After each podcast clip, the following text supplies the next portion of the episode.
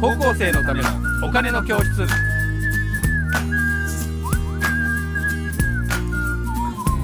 はい皆さんこんにちはこんにちは。高校生のためのお金の教室です私 MC の山下ですそして、えーメインキャスターのはい、福眼経済塾の小笹俊一です。はい小田さん今日もよろしくお願いしよまろしくお願すいします。で今日はですね、えー、と株主総会報告というですね、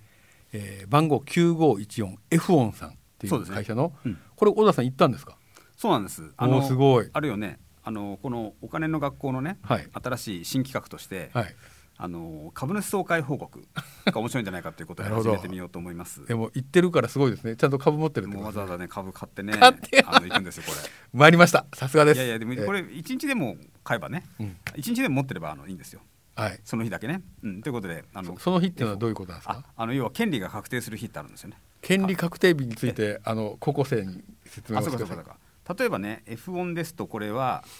えー、と6月決算ですから、 6月決算うん、6月決算ですから6月のですね、大体どうかしら26日か27日か28日ぐらいに株を持っている人がそこで株を持っている人が、えー、と確定日そう確定されるってことか株主として確定されるあそうすると,、えっとそのえー年度の株主総会に行くことができると。あそれはじゃあ企業によってそのはい確定をする日が違ってくるんですえね,、っとねいやえっとね、月によって違いますね。あ月によって違うんだ、だからへきええーと6月決算の会社だったらいや毎年多分少しずつずれたりしてると思うんですけど、6月企業決算の権利確定日は丸々日ですというなんかウェブに載っていましてあそうなんですねその日に、えー購入をしまして翌日に売ってしまえば、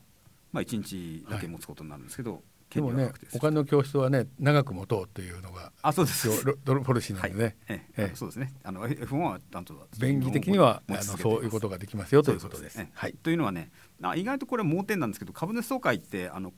あの株式会社の最高意思決定機関なんですけど、うんうんあの IR 説明会ほどあのオープンになってませんし、うん一番大事なのにこう結構あのあんまり力を入れてない会社もいっぱいあるなと思ってるものですから。っていうのはねこの出ましたほら株主総会報告ってうんしたことがありますけど、うん要はいまだにうん、 6割ぐらいでしたっけ、うんの企業がほら集中日に発行発表してるってあそうですね6月29日そうですね、んあれもほらいわゆる総会や問題の名残だから、うんあの要は来ないでくださいって言ってるわけですよね、うんうんというふうに見えますよね、うんあんなふうに集中されちゃうとうね、んそうじゃなくてまあこう今日しょこれから紹介する会社などは、うんまあ全然違う月に決算をしていてなるほどあのちゃんと紹介してるわけですちかゃらんと来てくださいねってそういう感じです今度はねもっ。とみんなに知っていただきたいなという気持ちもあるんです。はい、はい、ということでですねこのは F オンさんのちょっとスライドをちょっと、そうですねこれなんこのこの葉まっずねぱの、葉っぱのスライド、はい、これね、あのー何の会社まあ日本に iPhone 3800社あるわけですから、うんいろいろあるんですけど、これはあのーまさにだから環境を通し、未来をつなぐ、え9514というのは、9514というのはあの銘柄コードですけど、はい F1 はね、向かい風に帆を上げようというのがキャッチコピーみたいでしたね。でなるほど簡単に言うと、あのー木質バイオマスの、えーああ、発電の会社で。です発電会社だ発電会社あです。ー発電会社です。じゃあこれあれですかねえっ、とあエネルギーの利用供給の両面からって書いてあるねそうですそううです。んですから、あのーパタゴニアもいいんですけど、えーこういう会社も環境であるという。環境問題をええなんか課題解決しようという会社だそうですねじゃあ次のスライドいきますね、えーこれがまあ基礎データとして見ておきますと先ほど申し上げましたように、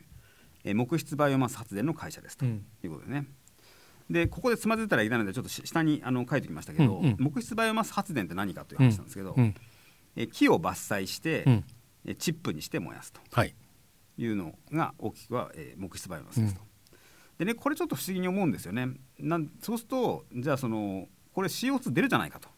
ああ燃やしてるからね燃やしてるから ね、っていう言ってばそれは確かにもっともなんだけど、えー、うとん、確かに再び植林をすれば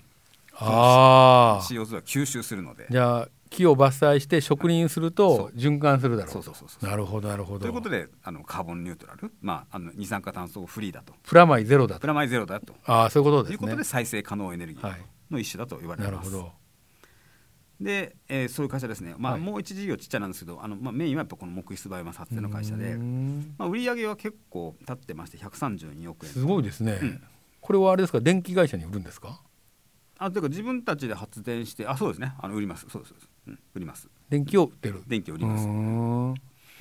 それで、えっと、営業利益12億ってことでねこれもねあの営業利益10%ぐらいありますからあの決して低くないですよね。すごいいいですよでね。んなこれはただあれなんですよねあの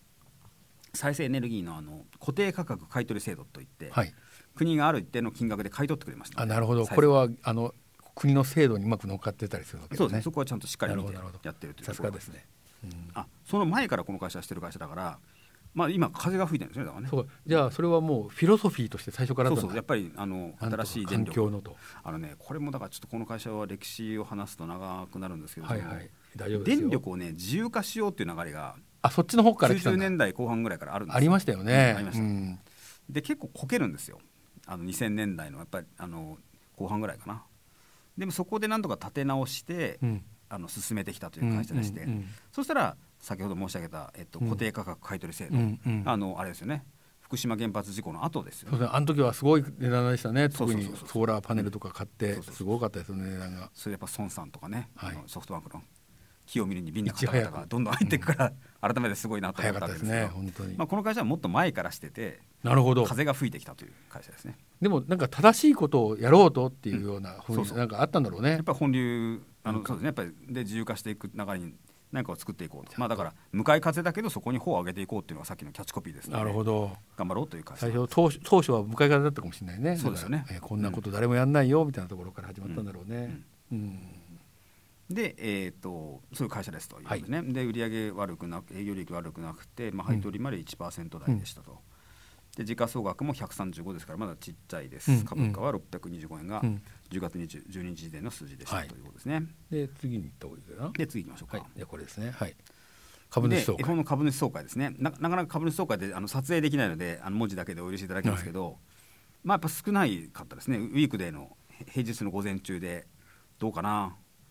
670人入れるホールでしたけどね、うん15人ぐらいで、うんあの東京駅のそばのねあそこの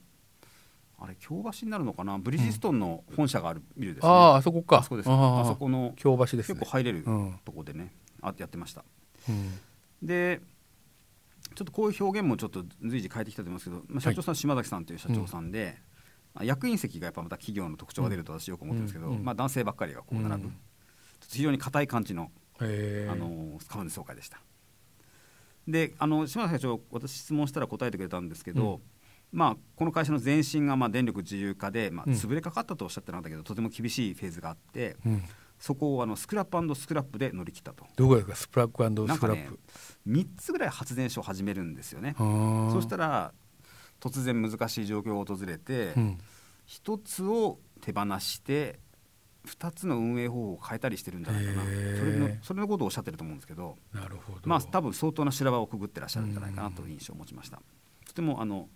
渋いあの方でしたけどなんか一生懸命やってらっしゃる印象を受けました。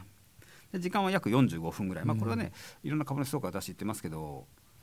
まあ、もっとな、まあ、普通標準ですかね、もあっと長ければいいな大体とこ思いますけどね。うんっていうのはあの、質問を1人1回しか当ててくれなかったんで、ああそれ決まったり、うんそうそうそうそう、それは会社側が決めるんだ会社が決めるんですね。何問でもいいですよっていう会社もあるんですよそうねそうそうそう、うん1問しかダメですよって言ってて、うん聞いてくれるとこもあるんだけど、うん一1問で終わっちゃいましたね、うん一人、はい、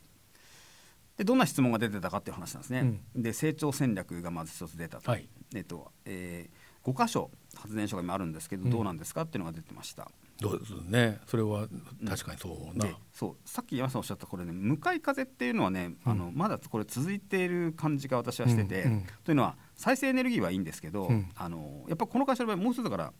あの林業が活性化しないとダメなんですよね。そうですよね日本のねそりゃそうだそううんでこれはあの別のか間伐材とかもそうそういそうっぱいあるじゃないです別の回でお伝えしましたけどあの日本回帰の流れが果たしてこの林業に来るかどうかにかかってましてでもね日本材大事ですよね、そう大事ん今高くなってるし海外のやつ、だからで日本はあの輸入材に全然勝てないんで負け続けてきたわけですからこの分野はだからあの木は難しいのはチップに全部チップ切って全部それをチップにするっていうのはダメなんですよ、なんでかってやっぱりや安いのでチップうだと、んだから高いところは高く売れなきゃいけなくて、うんそうするとやっとチップでも採算が取れるという話なんうで、んあのやっぱり島田社長は信用とうんを考えなきゃいけないとで一つ最近ほらちょっとニュースで耳にするのはあの木材でうんあの高層ビルを建てるみたいなのああありま今うありますよねす増えてますよねうんあれ木材をなんかこう圧着してなんか組み合わせるんですよねあえーっとそれでなんかブロックみたいなのつくんであすね、昔はねそうあそれをしは修正剤のことをおっしゃってるかわかりませんけど、うん、修正剤のもっとねあのこう何すごい複雑なやつ、あそうそうですよね修正剤かける修正剤みたいなやつなんですよ、あそうなのかな、うん、なんかだからちょっとテクノロジーの進歩はあるみたいですよねあるあるんです昔よりもねあの作りやすくなってだるからもう本当にあの鉄骨ぐらいのなんか強度のもそうでのすがね出て,、出てきたというそうそうそうそうあと火にも強いっていうね、うんだからそういうのも一つあるしあとそのやっぱもう部屋を温める手段としてはもうちょっと見直されてもいいんじゃないかともおっしゃってましたね。あそうですね、うんあのー今薪ストーブじゃなくてああいうのがいっぱい増えてるじゃないですか、はいはいはいはい。でねなんかああいうのもなんかそれも一緒に売ったりするのもどうかな薪とか、まあそうですよね。うん内容と開発ができたらいいなというのはおっしゃってました。でも一番の課題はあれですね外国から輸入してるんですかこれはチップをあそれでねそれが次の質問なのね、外国のチップっていうのがまさにあのこれもまたねこの分野では知っておいてほしい話なんですけど、うんあの外国から輸入してきたチップで発電しても、うんフィット適用になるんですよねこ固定価格買取制度、ああそれも変な話ですねうんこれちょっと変な話で、あの海外ではね結構あのその木が余ってるんですね特にあの東南アジアはあのはいヤシ殻ですねパームオイルのああの木がもう大量に余ってるあ、えので、ーそうなんですかあれをチップにして日本あの日本が買ってくることができるんですうね、んでですから、あのーそれですあの固定価格買取制度でお金もらえるならいいんじゃないかということうでんするのもあるんですけど、この会社は結構直球勝負で、うんあそれ使ってないとあ使って全ない部国産材だけだとあ素晴らしいじゃないですそかうそういう意味でも面白い会社なんですよ。あそれはいいね、うんだからあれですよね林業をなんか割と簡単に間伐材とかをやれるようにして、はいはいでそれで国産材をあの高い値段で売りながらその余ったやつをチップにしてっていう仕組みをね、うん作っていってそれを行政が後押しして若い人たちも参入できるようにしてなんかこうシステムがこうできていくと、うんなんかいけるんじゃないですかね。そうですね いそけるれいいよね、ええ今のその山下さんもあの意識されてる一次産業のねそうです大きな変化が起こるかもしれないと。そうなんですよだから割とあのこう合理化していけば一次産業もなんかねそんなそうにこうね木に登ってしんどいしこれもう大変な危険な作業だっていうのがなくなるといいじゃないですそうかですそうですなんかなんかそれができるような気がするけどね、うん本当にまあ、そんなことをですねあのが質疑でありました。で、うんとにかくとにかく最後の結論としては1960年ぐらいからですね外国材があの輸入解禁されましてね、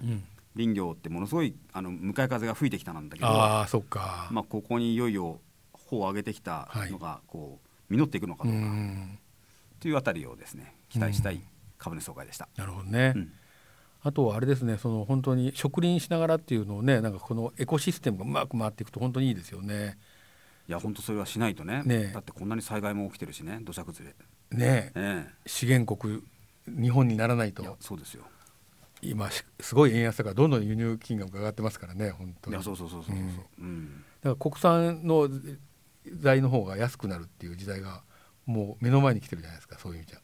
これから輸入する木材絶対高いですよねな理論的にはそうだしほらやっぱりうん輸入規制がかかる可能性あるんですよね環境の、環境規制でねそうですよねそんなに簡単にあの輸輸出できないとあそうですよいうね感じでねそうさかうん魚とかもそうですもんね、今ね、うんはいそう今一次産業でに取ってるものって結構ねちゃんと見直した方がいいような気がしますそんな気が私も予感がしています本当にそんな気がするので、うんえー F 音ね、はい私全く知りませんけど、えー F 音の、えー小田さんの株主総会のなんかあのご株を買えというご報告でしような推奨してるわけじゃないですかね、はいこれは面白いんじゃないかたとこういう会社がありますよとそうですそうでえす、はいーであのこうやって調べると面白いねいや面白いうん、っていうことでございまはすい、ありがとうはい、えーじゃあ、えーとりあえずこれで F 音の会は小田さんありがとうございましたございましたはいでは皆さんさようなら